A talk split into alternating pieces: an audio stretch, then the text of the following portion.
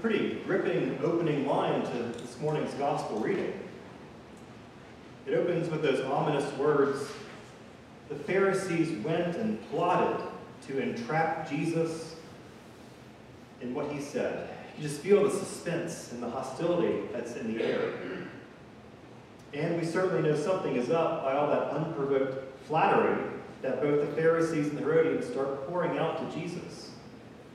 Teacher, we know that you're sincere and teach the way of God. It seems that both of these groups are trying to lure Jesus into their trap by a little bit of seduction. And we all know that approach will never work when it comes with Jesus. One of the things that we often lose in the translation of our time and our culture is that the Pharisees and the Herodians really hated each other. The Herodians were extended members of King Herod's family, and both the Pharisees and the observant Jews considered them to be pretty much traitors. They were, in fact, Jewish converts and were skilled at playing both sides of the field, being loyal to Rome and its puppet rulers when it suited them, and being loyal to the Torah when it suited them. The Pharisees, in their quest for purity, just, prefer, just preferred to avoid the Herodians at all costs. But even they cannot keep themselves away from those juicy arguments about politics and religion. So these two camps, one representing Rome, the other the Jewish people, are now out to ensnare Jesus in one of the most controversial issues of the day. Is it lawful to pay taxes to the emperor or not? Again, in our culture, it can be hard for us to wrap our heads around why this was such a big deal. I mean, nobody likes paying taxes, but we all do it, don't we? Of course we do. But in ancient Rome, paying taxes was much more than just paying for new roads to be constructed or new aqueducts.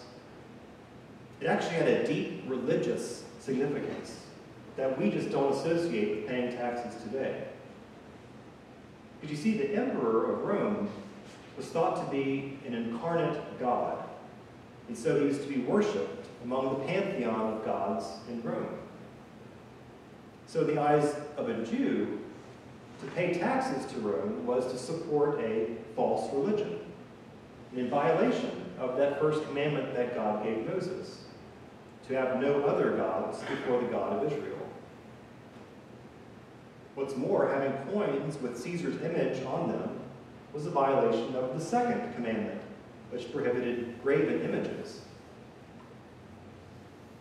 In framing this question as to whether paying taxes is lawful, now brings the forces of the Torah, the law, fully to bear. Answer yes, and you violated the Torah, and the Pharisees would have you on blasphemy. Answer no, and the Herodians would have you on treason. It was the ultimate loaded question. There was no right answer. So Jesus, with that crowd gathered around him, sees this ploy to seduce him into incriminating himself for what it is. He calls them out as hypocrites and asks for a coin. We can imagine all the irony in the air when he holds that denarius, looks at it closely, and says, Whose face is this? It's the emperor's. Okay, give it back to him. And give to God what is God's. Then you can cue all the snickering about the crowd giggling at the humiliation of those Pharisees and those religious elites. So when we hear the phrase, render unto Caesar the things that are Caesar's, and to God the things which are God's, it's tempting for us to start parsing out what belongs to Caesar or the emperor versus what belongs to God. The problem with doing that is that we really miss the point that Jesus is actually using that false dichotomy to flip the question of the Pharisees and the Herodians on its head. In his response to that loaded question of theirs, Jesus is really addressing their hypocrisy. It isn't really making a statement on where our money should be directed. And here's why. As a Jew, Jesus believes in the sovereignty of the God of Israel, and that there is no distinction between what is of this world and what is of God.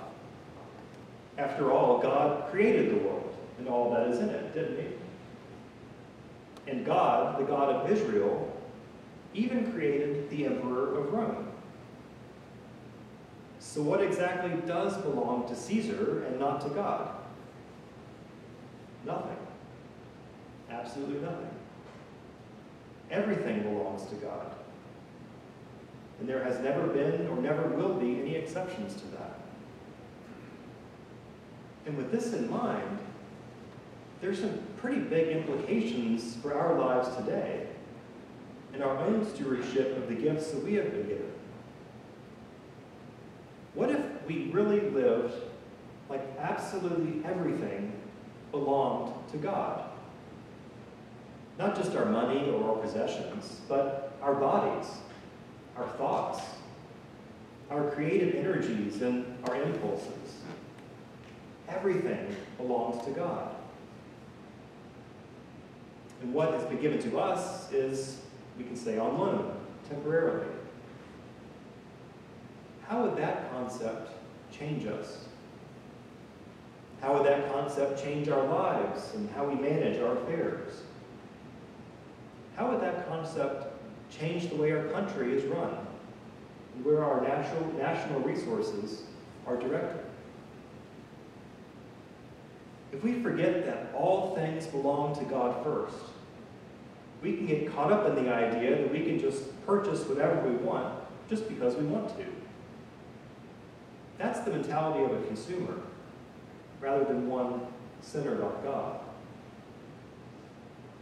But when we acknowledge that everything comes from God, and we're only stewards of it, then our duty is to make as light a footprint on our planet and on our finances as we can. Perhaps that should influence every purchase decision we ever make. Stewardship also has implications on our own bodies. If they are on loan from God, how should we take care of it?